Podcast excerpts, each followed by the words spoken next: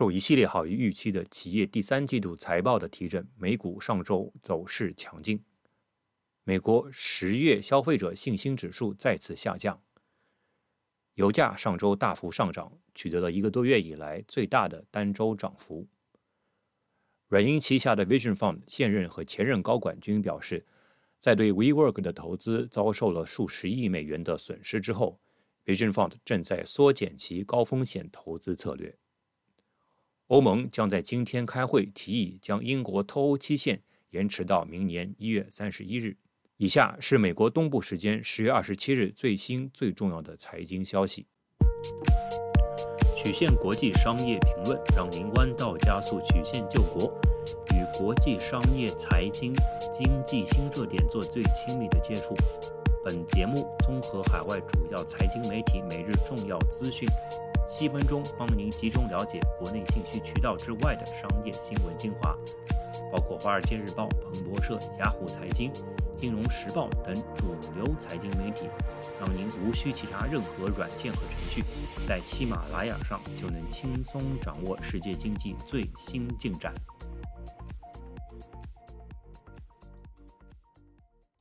美股上周持续上涨。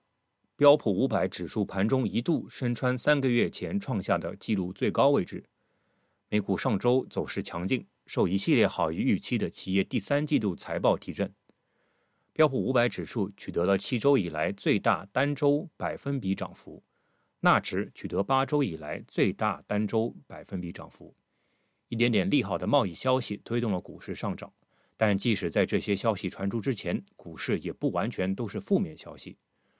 摩根士坦利驻纽约高级投资组合经理 Andrew Sliman 表示，已经没有多少投资者卖盘了。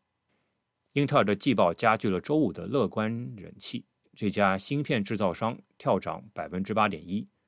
取得自二零一八年一月以来最大单日百分比涨幅。此前，该公司的季度营收和获利均超出了华尔街的预期，并上调了全年营收预期。英特尔上涨带动费城半导体指数触及纪录高位，亚马逊则小幅下跌，受累于该电商巨头公布的关键节假日季度营收和利润预估低于预期。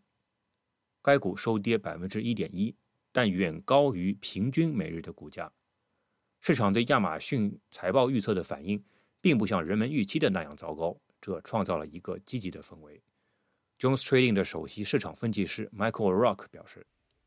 油价上周大幅上涨，取得了一个多月以来最大单周涨幅，因为对宏观全球经济形势产生了乐观的情绪。美国原油库存则下降，石油输出国组织 OPEC 可能采取进一步减产行动，这些都盖过了更广泛的经济担忧的影响。软银旗下的 Vision Fund 现任和前任高管均表示。在对 WeWork 的投资遭受了数十亿美元的损失后